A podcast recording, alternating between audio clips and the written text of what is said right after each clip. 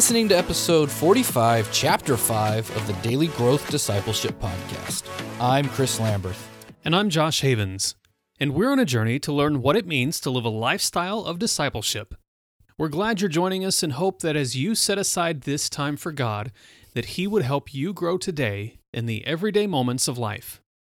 And now that it's the end of the week, we have come to what has become one of our favorite segments, and that is where Josh and I sort of wrap up the week and talk about our greatest insights from uh, the week's conversation. And so today we are talking about our conversation with Don Everts on his new book on spiritually vibrant homes. And uh, this was a really great conversation because, I mean, especially because of we're all quarantined right now because of coronavirus and um, we're forced to be with our families a whole lot in, in our houses. And so I think this is a really well timed episode because it's given us a lot of things to think about and a lot of things to do. So um, I, I, guess I'd kick it over to you, Josh, and say what was like one of your favorite insights and um, that came out of this week's conversation, and, and how have you been able to uh, sort of apply those things? So I do have to kind of preface this by saying that I don't think there have been many other episodes of the daily growth discipleship process that have kind of hit me right in the gut like this one did. Yeah. Um and not in a not in a bad way because like the entire time we were talking about this this isn't a, a need for perfection. Um but one of the things that's really got me thinking and one of the things that I'm actually uh most excited to to actually really implement is what we talked about in, uh, I think it was chapter two, just intentionally evaluating what we do and the decisions we make uh, so that we can be intentional about, uh, about the values of our home. Um, it was when he told the, the story about recycling. He said, We're going to be a family that recycles. And they're just talking about the, the value of wanting to be a family that recycles. And so, um, you know, I think I look back over the week and like like the week in my home here, and I can I can think of so many times that we've inadvertently demonstrated a value that we have as a family that honestly I don't know if we've actually taken the time to evaluate whether we want to have that value or not. Mm-hmm. It's just there, and it's I think these values are typically some kind of combination of your upbringing and your spouse's upbringing and I don't know, after 11 years of marriage now, it, it feels like we've kind of started to understand the values that each one of us has brought to the table. And we've started to, to kind of work through that. I, I wouldn't say perfectly by any means, but we've, we've been able to at least understand the unwritten, unspoken rules that each one of us have brought to the table as far as values go. Um, and That's so now, now I think I'm I'm looking forward to actually thinking about it this way because honestly, before this conversation, I don't know that I had ever thought about the little things like we're going to be a family that recycles uh, as having the ability to demonstrate a value that either I hold or my wife holds or that we both hold together. And uh, yeah, just the ability to intentionally choose our values is is really powerful to me, and I'm really looking forward to implementing that. Yeah, I mean, it, it can bring up so much potential for growth and understanding. I mean, if you think about it, like especially with like you and your wife or and then maybe with your kids, the things that you've probably gotten in the biggest fights about or get the most angry about is probably it's rubbing against one of those values yeah, yeah, inadvertently. Absolutely. And so like my wife's one of my wife's values and I I used to again, I have language now to give voice to this. I didn't before uh, Don told us about this in in chapter two. But um, like she wants my daughter's room to be clean every single night before they go to bed. So much so that she will go in there and clean it up herself. And I'm like, dear, I don't understand why you would go through the trouble of doing this. Like, it's very frustrating to her. She doesn't necessarily do it like happily. She does it a little begrudgingly. So I'm like, why would you do something if you don't want to do it? And um, but now I understand. Oh, that's a value that she holds. She feels that in some way, right, the room needs to be clean. It says something about who she is, who she wants uh, our children to be, who yeah. she wants our family to be, and so that at least then gives us a nice bridge for us to start dialoguing about. And it's like, okay, well, what's really going on here? We can peel back the layers and, and, and try to understand, uh, you know, things at a deeper level rather than just, you know, okay, well, I guess if you want to clean it, you go clean it and have fun. And instead, it becomes something now that we can either work on together or, you know, maybe she can even loosen up on in some cases. Yeah, yeah. I mean, like you know, I, I talk about every once in a while here in the podcast that I that I when I when I feel out of control, I want to do something to take control.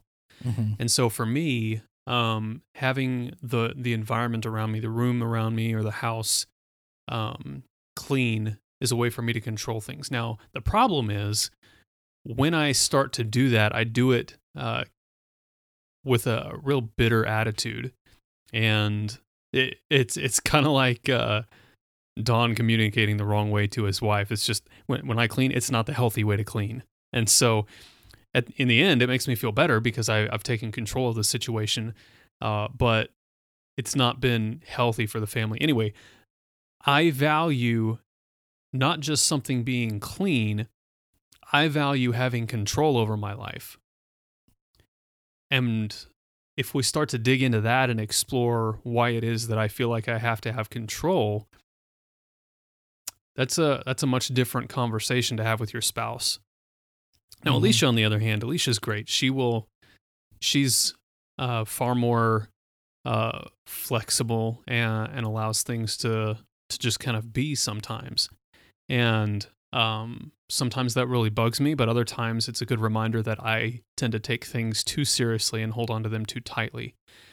And so, I guess I say all that to say this this understanding that we can be intentional about our values and that we can have conversations about our values um, is not just about understanding what we value, but it's it's about understanding why we value it Mm-hmm. and th- that just takes a lot of time which i mean for me brings me back to the the, the other part of the conversation that i really liked was that this isn't about perfection Yeah. this is about little nudges in the right direction it's what we talked about with uh, uh, about the the men in the home in chapter four and i think it was in the the messy prayers loud tables and open doors chapter where we we talked about we don't have to get these prayer times right. Uh, we just have to move a little further in the right direction. You don't have to yeah. like if you're if you're feeling like the one who needs to to lead every prayer you don't necessarily have to. If you don't know how to pray just say hey one of us could should pray for this. Anybody want to pray? And that's a Mhm. that's a step in the right direction and uh, that takes all the pressure off Yeah, if you go into it with the expectation that things are going to be a little messy and awkward, I think that relieves so much pressure and allows you to uh, to at least overcome the fear and take that first step. And then it can kind of be a you know, sort of a fun thing that you do together, you know? like you, Yeah. you could you might, you know, if you're at the dinner table and you're a family that doesn't normally pray together, you know, and you say something like that, you might get a whole lot of awkward looks and um, you know, like go with it. Or and, and you can even preface it by, hey, why don't we do something that we're not used to doing here? This might be a little weird. Just go with it, guys. And and so um, offer up that suggestion. I think that's those are really great ways of yeah, taking something that could be really, really tough and uh, turning it into something that could be really a lot of fun and and I think your family will respect you so much more uh, for doing those things. And and again, chapter four was speaking specifically to men, but I'm I'm speaking here, um, you know, to to both men and women. And so, regardless of, you know, if you're listening, the point is is you can become a leader in your household, uh, you know, leading it to spiritual vibrancy. And so that's what that's what that's ultimately what we are what we were after. And so yeah, I think that was my uh my second favorite part as well is just that there's no we don't have to aim for perfection. Again, you know, my parents they were great spiritual influences in my life, um, but it was never formal, and so I feel a little uncomfortable. Like we never had like like routine family devotional times. Um, now we tried a few times, and so we would like, okay, we're gonna start doing this, and then we would do it like once or twice, and you know, and then when it kind of of die like- out Yeah, exactly. And so I feel like like me as you know, I kind of have that pressure, right? Is like, well, that's what a good spiritually vibrant home must look like is that they're having these these routine grand family uh devotional times. Or like um one of our guests Brian Dietz talked about, he has a friend that he said he reads with his children the Bible like 30 Yeah. minutes every single night. And it was just like, oh my goodness, like how unspiritual am I? Because I don't get close to doing that. You know, like I'm Yeah. I'm lucky to get in like once or twice a week, most weeks, and so it, you can feel really intimidated by these things, but that's not the point. And uh, the research bears out that you don't need to have a super structured or super formal time to have a spiritually vibrant home. Now, but I think those things are great. Like, don't get me wrong. If you're a family and you want to make that a value, I think that is something that you should pursue with all awkwardness and sincerity. But um, it, it's not a. There's great relief in knowing that that's not a requirement, that you can work your way towards it. do it because it's something you enjoy doing. Yes. Um, you know, I mean, really, that extends to everything that we do in this lifestyle of discipleship. Um, we value uh, the grace of God that takes care of all of our sins and all the requirements of the law. And because of that, we have the freedom to grow out of joy, not out of duty or requirement. And so some weeks you may read the Bible once or twice, other weeks you may read it 14 times. The point is, enjoy doing it. And I think that extends to our families as well as we try to become a spiritually vibrant home. Yes, very well said. And I think that's a great way of sort of summarizing the real value of this whole conversation and looking at why is the home something we should pay attention to. I think most of us, if we were asked that question, it would be like, yeah, sure, it's a no brainer. Um, but you know, before talking to Don or leading up to the conversation, Josh and I sort of realized that we have not done many episodes of the podcast on the home specifically for creating a lifestyle of discipleship. And yet, the home is the biggest influence on your lifestyle. Like that's where it begins, right? It's like Yep. Yep. w- like what does your morning look like from the moment you wake up that's your lifestyle of discipleship and so um you know we know we know those things in our minds but we need to start being more intentional about them if we haven't done so and so because man the way you wake up in the morning and and all the way to going to bed what time you go to bed in the evening is your lifestyle of discipleship. How much sleep you get sometimes the best thing that we can do for our spiritual lives is to get more sleep. Somebody famous said that and i forget who it is. Martin Luther. Tr- attribute it to martin luther or cs lewis or abraham lincoln maybe say if, if it wasn't either one of them, it was Abraham Lincoln. exactly. He tweeted it one day, I think. so for yeah for those of you who don't know 85% of the quotes on the internet are uh, made up. Abraham lincoln said that so anyway. Um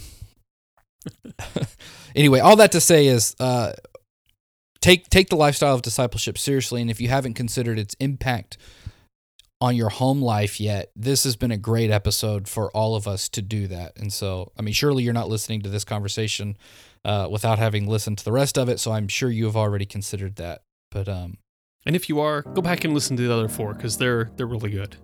absolutely. They will change your life. How can you create a lifestyle of discipleship most Christians think discipleship is a program or a few practices thrown in at the beginning or end of the day. But we want to help you create a lifestyle where walking with Jesus throughout the day is not only possible, but natural. And we have a tool that's going to help you do just that. It's called the Daily Growth Journal. It's a guided journal that's going to help you become secure in your identity with God and authentically walk with Him in your daily life. Growing daily in your walk with Christ is possible if you cultivate a lifestyle of discipleship. And the Daily Growth Journal will help you do just that.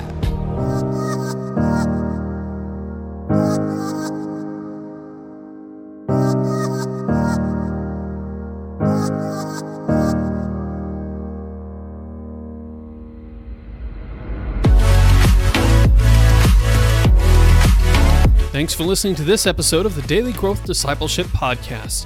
To find out more about Don's work, check out lhm.org. If you like what you've heard this week, give us a review on Apple Podcasts or the podcast player you use. We'd love to hear from you. If you want to stay up to date on everything happening at Daily Growth Discipleship, go to dailygrowthdiscipleship.com and subscribe for free. You can also subscribe to this podcast on Apple Podcasts, Google Podcasts, and Spotify.